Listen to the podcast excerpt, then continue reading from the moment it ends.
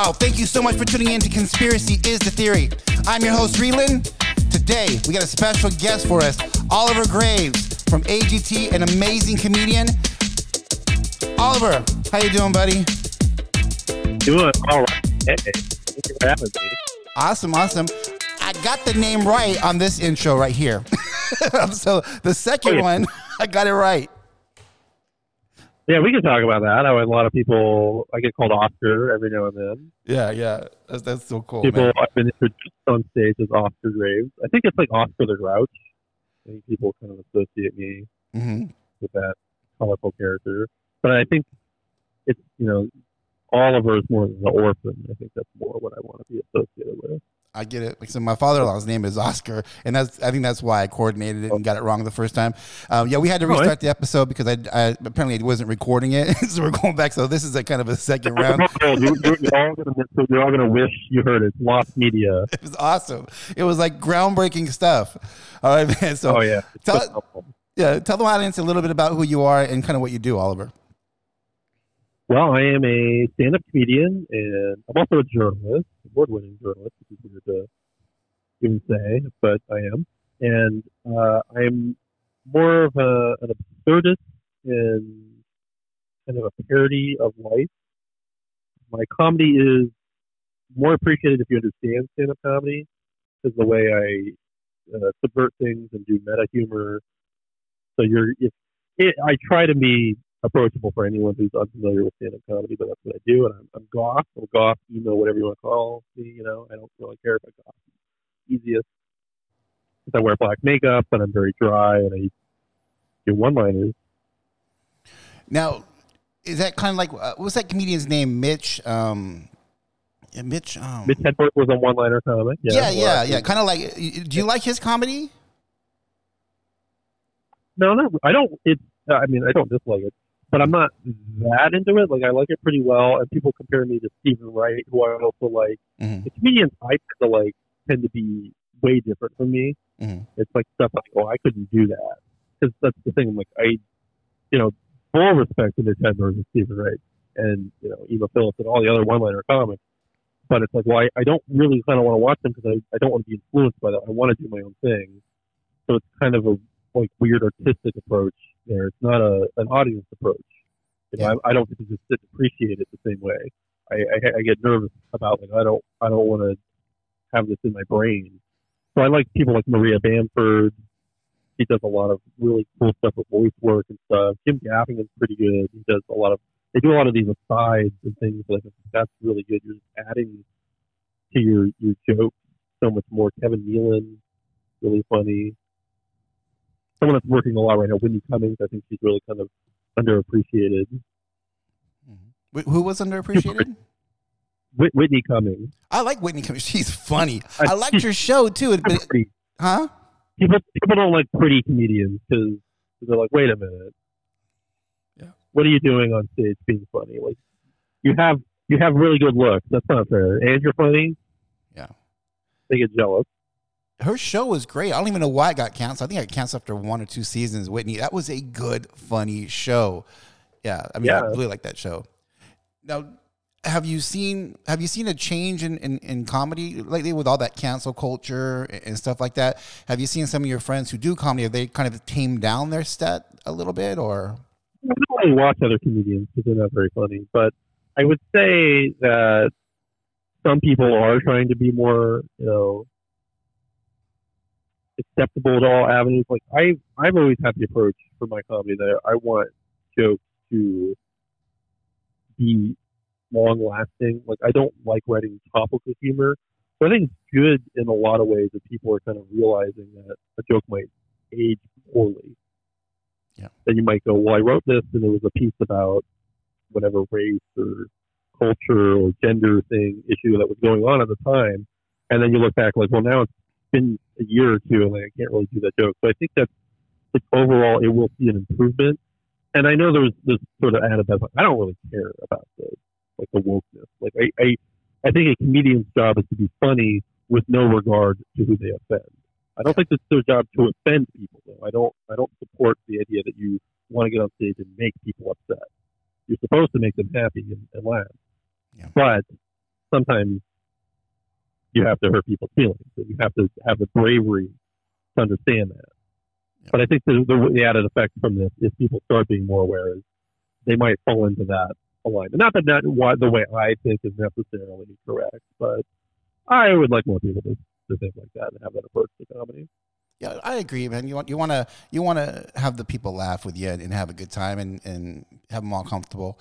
Now, when you go on stage for the first time, you know, like I said, you, you, you have a little bit of a different look than some of the comedians. Is the crowd pretty pretty right there with you and and, and, and understanding and enjoying the show, or do you have to? Is it like a little bit of a wall at the very beginning that you got to kind of break down that wall to get them to, to fall in love with you? I actually don't know. I I know I build tension sometimes, but I don't know if they're like in on it and they want it and they're being quiet and patient because that's the energy I'm trying to kind of produce, or if they're being quiet and patient because they're afraid of me. But either either way, I've made it work and I'm I'm okay with it. Um, but I I've, I have found that I do better when I get you know more time, obviously, Mm-hmm. and that sort of that momentum that I can kind of build as more people kind of get in with the way my jokes are going to be, my style's going to be. That yeah, like it, they do get into it more and more, and it's definitely just helped with like being able to still laugh on shows, making someone follow me after I build that momentum is usually is terrifying. Although sometimes I don't build that momentum, and someone can follow me and do really well. So Now, do you um do you do you write your comedy exclusively by yourself, or do you work with other writers for your for your comedy? I'm asking because when I, I used to do comedy back, and I used to work a lot with Eric Myers before he passed away. He would help me kind of dial some of my stuff up in there, and it was easier to do it that way because he could take what I'm trying to say and he could really structure and say, "Chris, this is what you have to do." Um, how do you do it? by and large, I write all of my own stuff, but I, you mean, I, you work with other comedians, to drive with other comedians, you're bouncing ideas off each other. You know, you're you're saying, hey, this is what you could do with your set, and you know, you're helping both people. You know, I'll talk to them about what they do, and they talk about what I do. So it's it's never going to be 100. percent I can never sit there and go all of it 100. percent It's all me. Like no, I you know, I even talk with people that are just writers; they're not comedians. Yeah. And yeah, I'm like working on this. and I don't know how to approach that. Just, I've always liked this joke. Or it just sounds cute. It doesn't sound funny. So, I mean, I, I just try to sit down and, and write a big lump of them. But then every now and then I'm like, this one isn't quite there. So that, and then also still, yeah, someone's like, hey, you know what you could do? You know, pointers up. You come up, they say, you know, it'd be good if you you added this tag or, or switch to this. Yeah. So yeah, it's great that comedians can be kind of collaborative in that way. Yeah. Do you do it on a schedule, like you know, and uh, 15, 20 minutes per day at this time? You you just write ideas down, or you just are you just hanging out and then something pops in your head? You pull your phone, you start typing notes in there. Is that how do you do it? that's exactly what it is. It's an idea will pop into my head, and you know maybe I'll jump on Twitter and toss it on there right away because I don't really care about Twitter. Yeah. So I'll put the all the duds will be on Twitter for forever, I guess. Yeah. Um, but then you know if I have another idea, write it down, work on it, or go like, oh, that's a subject, and like that's, that's close. Let me let me come back to that. Sometimes, very rarely, I'll sit down and actually just try to write. But it, again, I do one-liners. It's difficult to to really write that out. So, I mean, I do sit down and write though. I, you know, I don't want people to think, oh, you can get away like this is how you do comedy. You can do comedy your way, however you want to do it. But I am also a writer. I write for a newspaper, so I do sit down and write articles. So a big part of comedy is writing, writing, performing, and editing. Yeah. So I, yeah, the, the writing portion is every now and then I come up with an idea. The editing portion is trying to put all those jokes in an order and fixing them, and then you know, the performing portion. So editing is also very important. I didn't know you wrote. So is that is that is that your is that your like full time job? You write for a newspaper and then you do comedy, or you just comedy your full time job and the newspaper your part time job? I, I do a lot. I perform and I write and whatever else I can pick up for a gig. But yeah, writing for a newspaper, I've been doing that for know, like two years ish now, something like that. That's and cool. it's uh, a newspaper out in Sonoma County, and I try to write whatever funny ideas I can, interview people that are you know connected in some way to talent or reality shows. Mhm. Yeah, it's great. I, I was honored with the California Journalism Award last year or something. I don't know. They're supposed to give me a plaque, and I never got it, so that's why I don't know. Man, that's really cool. I did not know that. You know, that's why that's why podcasts are good. You get to know somebody a little bit more than what you kind of see on TV and and even even in their comedy. That is really really cool, man.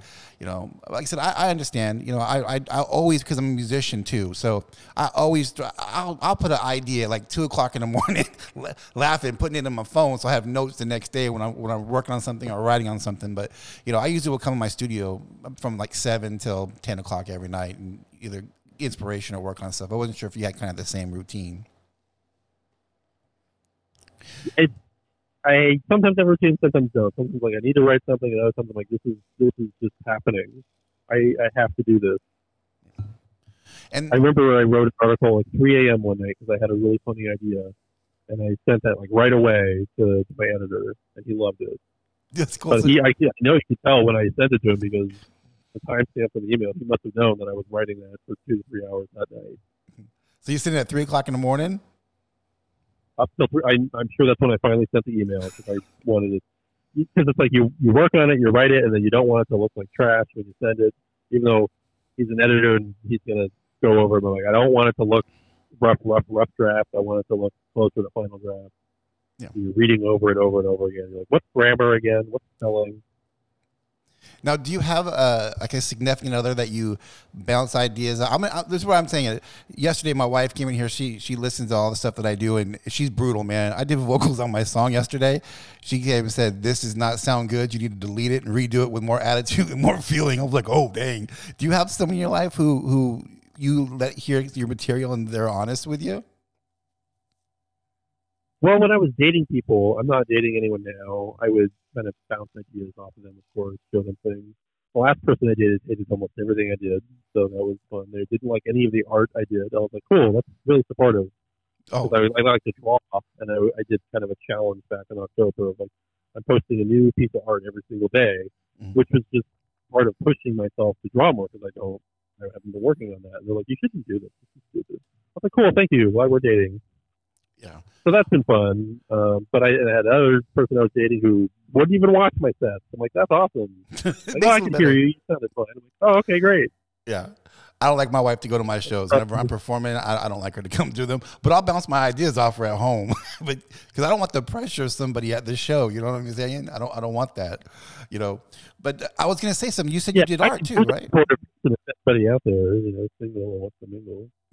You you have you uh, have you seen that stuff going on with uh, they they make art and stuff and they put it out there and, and people pay with crypto. I forget the name of this service is NPO. What's it Oh, called? like Yeah, are, are you? These people getting insane money, man. Are you doing that with your art? You you may you may make a lot of No, money on crypto.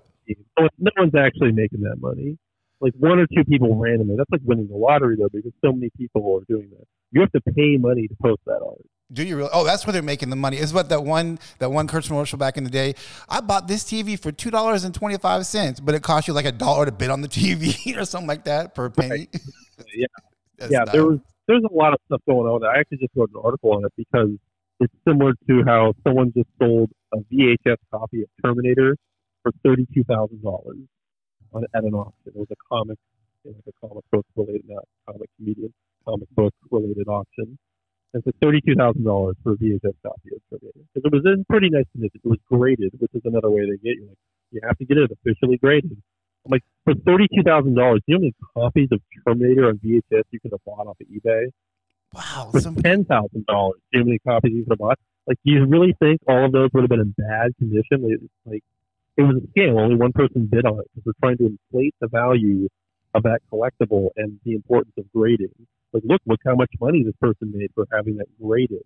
So NFTs are falling into that type of mindset of look how much this art is worth, look how much it's but they're just selling things to each other and that's where you can get in the conspiracy of where Putin's money might be you know, they talk about well they can't do all this stuff because of the sanctions. Like, well if they put money into crypto and NFTs and were exchanging it prior to invading in the Ukraine, then they've been buying and selling art online and they got plenty of money.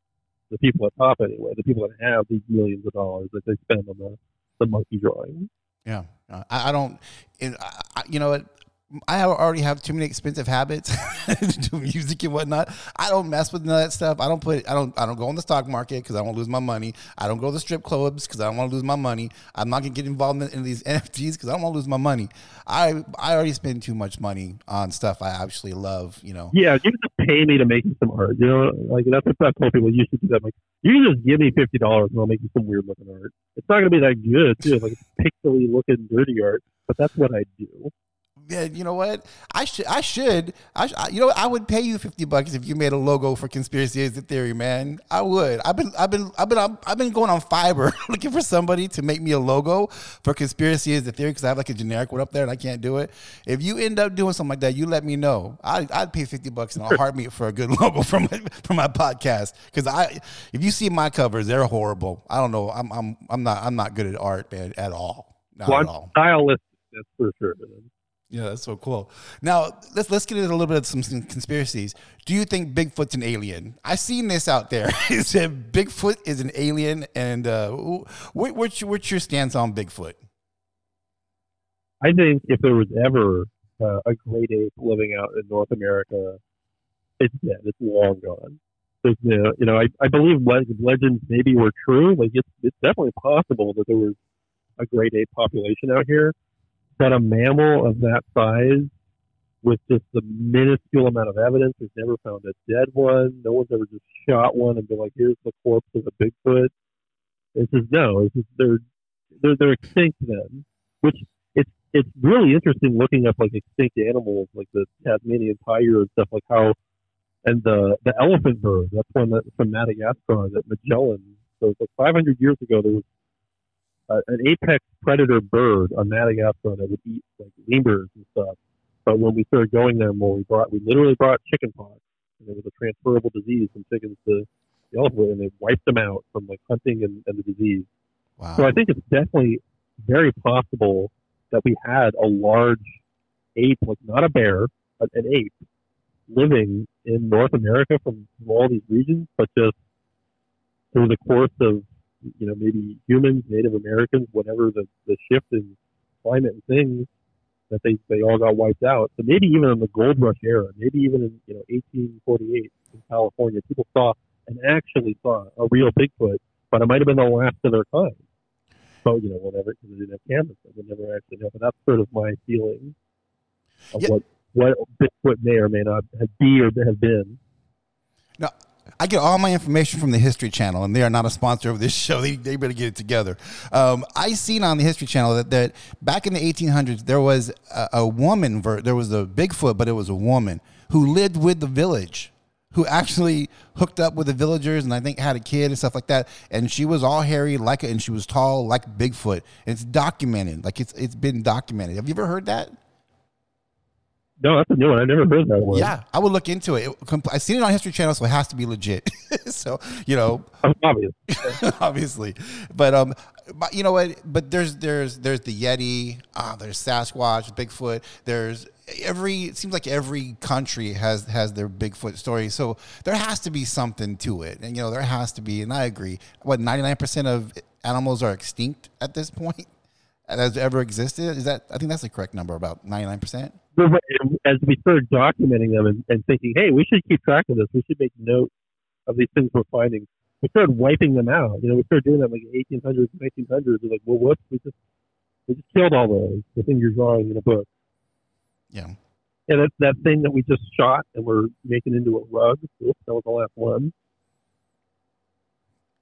Now, do you think do you think Hitler got out of uh, Germany? I ask a lot of guests I because I, I, I, watch World War II all day long, and I'm like eh, I, am obsessed with it. you know, I, do you think Hitler got out? No, you don't think so? No, I don't think he got out. I think he he saw what happened to Mussolini and was like, "Fuck that! I don't want that to happen to me. I don't want to be dragged to the streets. I don't want to be tortured." I think he was too scared. I think he was like his real true nature came out at the end, and he did take his life because he, he knew what he did. He was self aware to what he was doing, and he's like, "What they would do to me, I cannot let them find me." Yeah, that he would not run the risk of, of going out and being caught. the picture that I see, So no, I, I don't see it out. yeah. You know, like I said, it's it's a lot of people are kind of the same thing. I think he got out because the picture that I seen that Russia took didn't look like him, and there's so much evidence that he got out to Argentina. Like there's like German villages out there, like straight up crazy. Well, there's ones that were they were fleeing during and after. Yeah, they were setting things up over there. So I mean, there's there's definitely people that were in his uh, you know what what house I guess whatever you want to call it that did get out and stayed out and had lives that you know people didn't necessarily know about at the time because they went to someone that was off the map as far as World War II. Like, well, that's that's what you do. You get out of Europe. You don't go to America. You don't go to Japan. You just go somewhere else. Yeah. And then, I'm oh, sorry, I drink too much water. See, my show, my show just is, it's not polished like some of the other ones. You drink too much water, you start choking right here live on the air. All the time. I'm like, hold on, let me take a break while I cough. there you go. There you go. Now, I guess, and, and then there's stories of like, you know, with Hitler and them doing time travel and, and working with aliens. Do you think time travel is possible? I mean, we're traveling through it right now. We are. But I guess going backwards, I don't know. I don't think we can really make time travel work. I think it, it, it just the the only way it can work is if you could like you, got to think of it almost like a video game, right? Yeah. You got your uh like I don't know I don't know what a good video game reference is. It's got to be something like SimCity or Animal Crossing. Like imagine a world, right? Yeah. Like, you go with SimCity, right?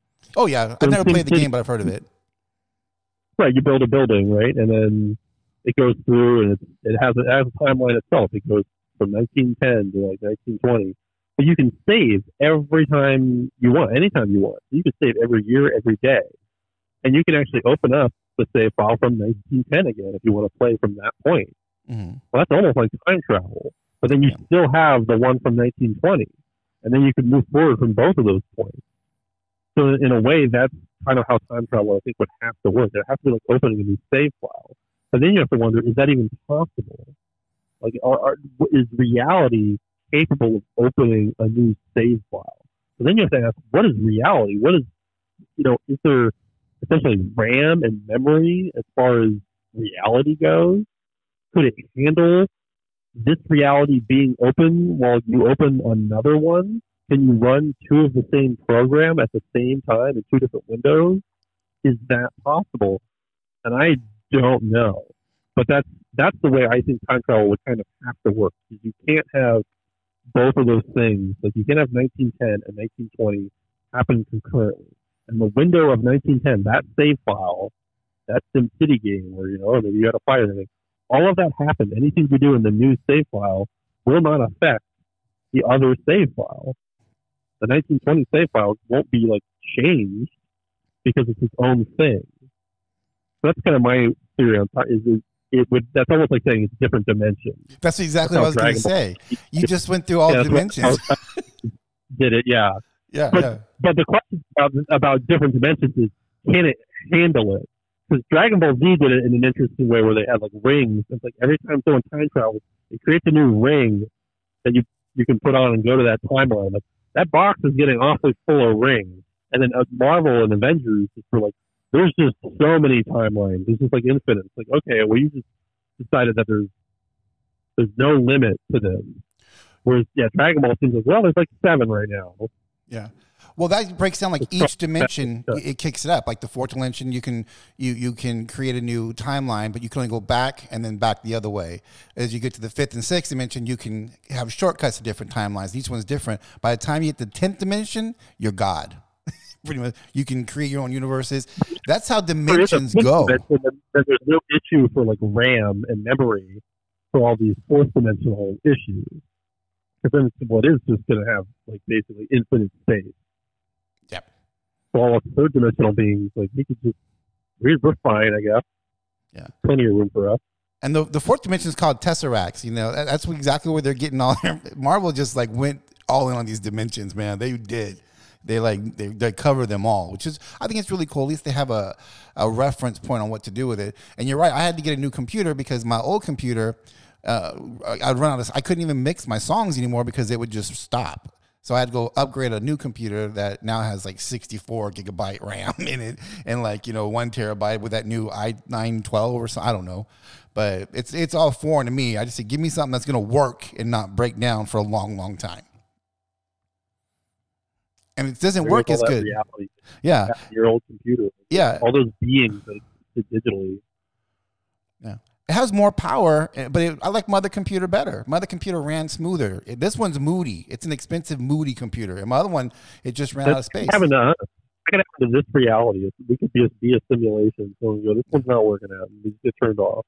Now, if we are a simulation, time travel is possible because you can, like you said, pause it, rewind it, and then we'll take a look at it or fast forward it and kind of go from that way. But my problem with with being a Matrix and and is that means everything. Uh, it's like a computer program, right? It, it, like you said, it goes through, but it's already predetermined where it's going to be. I think that kind of takes away the free will, uh, possibly. Well, there are all the rules in reality that we can't do anything. We can't do anything about, you know, space. That's just that's a really like if you think about a video game, like space kind of sucks. If you just think about like humans as like trying to be explorers, it's like all right, we can go to the moon. We could probably go to Mars and Venus. Like we just it's too expensive. The amount of food, like the travel, like putting people in little, you know, trash cans for two years to get there. We could probably do that though, but we can't really go to another star system. Like that's like, wait a minute. It's like when you play Grand Theft Auto and you're gonna you're out on the water. You just kind of keep sailing out in the water. Like you can't actually leave San Andreas. Like you just get stuck. Like that's what space feels like to me. It just feels like no, you're supposed to just you're supposed to just stay in this area and do all your stuff in this area. They just made it impossibly far for you to go from one star to another. You're not going to other planets like that far out. I'm sorry. It, it just feels like a video game. Like that's that's how you design things. Mm-hmm. That's how video game designers design things. Is they start just using the limitations that we have as as, as a species. Yeah. And well, do you do you do any of the VR games? Do you put those things on your head and play those type of games like that? I've never did it, so I don't know if I'd do it. I'm cool. I like I like pixel stuff and retro stuff. So you do you you have yes. played those VR games before? No, I, I my friends do that. They've tried them out. They're they're looking into it. They want to like get into that world and all that, but I am not into that. I'm not either. I, I have to see what what's going on around me, man. I can't have my eyes covered and not know. Yeah, that's probably making me trouble. I'm like, hell no. Yeah, yeah. And I'm claustrophobic, so I think that that makes me even more claustrophobic if I can't really see what's going on around me. You know what I'm saying? Yeah, yeah. Yeah. Well, I want to say, man, it's been great talking to you. Now, Oliver, where can where can the people listening to the show find you and, and see your comedy and, and where can they follow you? Well, I try to be on almost every social media, but you can go to olivergraves.com. That's my name, olivergraves.com. It has links to my social media, so I'm on Instagram, I'm on Facebook, uh, YouTube. Boy, am I on any others? Oh, I guess I'm on Twitter. Twitter, I don't really care. Everyone's like, you should blow up and be big on Twitter. I'm like, never worked for me, actually. I, I think there's something about my humor that's not automatic for people, which is funny. Sometimes people say, I read this in your voice. And that's the most important thing is once you understand my style and my humor, then you can get my jokes so much more. So become acclimated with it, become familiar. You go to olivergraves.com, you can watch a few of my steps that are on there and get my sense of style. And I think you'll get on board for everything else I do. Or you won't, which is also fine. I don't care if you don't like me. I'll submit. I, I think I'm surprised Twitter's still around. I've never really been on Twitter. Twitter's fire, people arguing with each other. That's what it is. Maybe that's why I never got into it because I, I, don't I don't like to fight online. I don't want to I don't want to be having a beef with somebody on Twitter or, or Facebook or anything. I definitely love that beef with people. It's so much fun to screw something up. there you go. Awesome, man. All right, brother. It was a great talking to you, man. Anytime you want to come back on the show, dude, you let me know. And I do appreciate taking the time, Oliver, man. You have a wonderful day, Absolutely. We have, all kinds of unsolved murders that we need to come back and talk about. Absolutely. Anytime you want to come, just just message me. Hey, Chris, let, can we come on and talk about this? And I'll, I'll have you on the show again in a heartbreak, man. I definitely will. Absolutely. Well, I look forward to it. All right, man. You too. All right, brother. Have a great day. All right, bye. Thank you.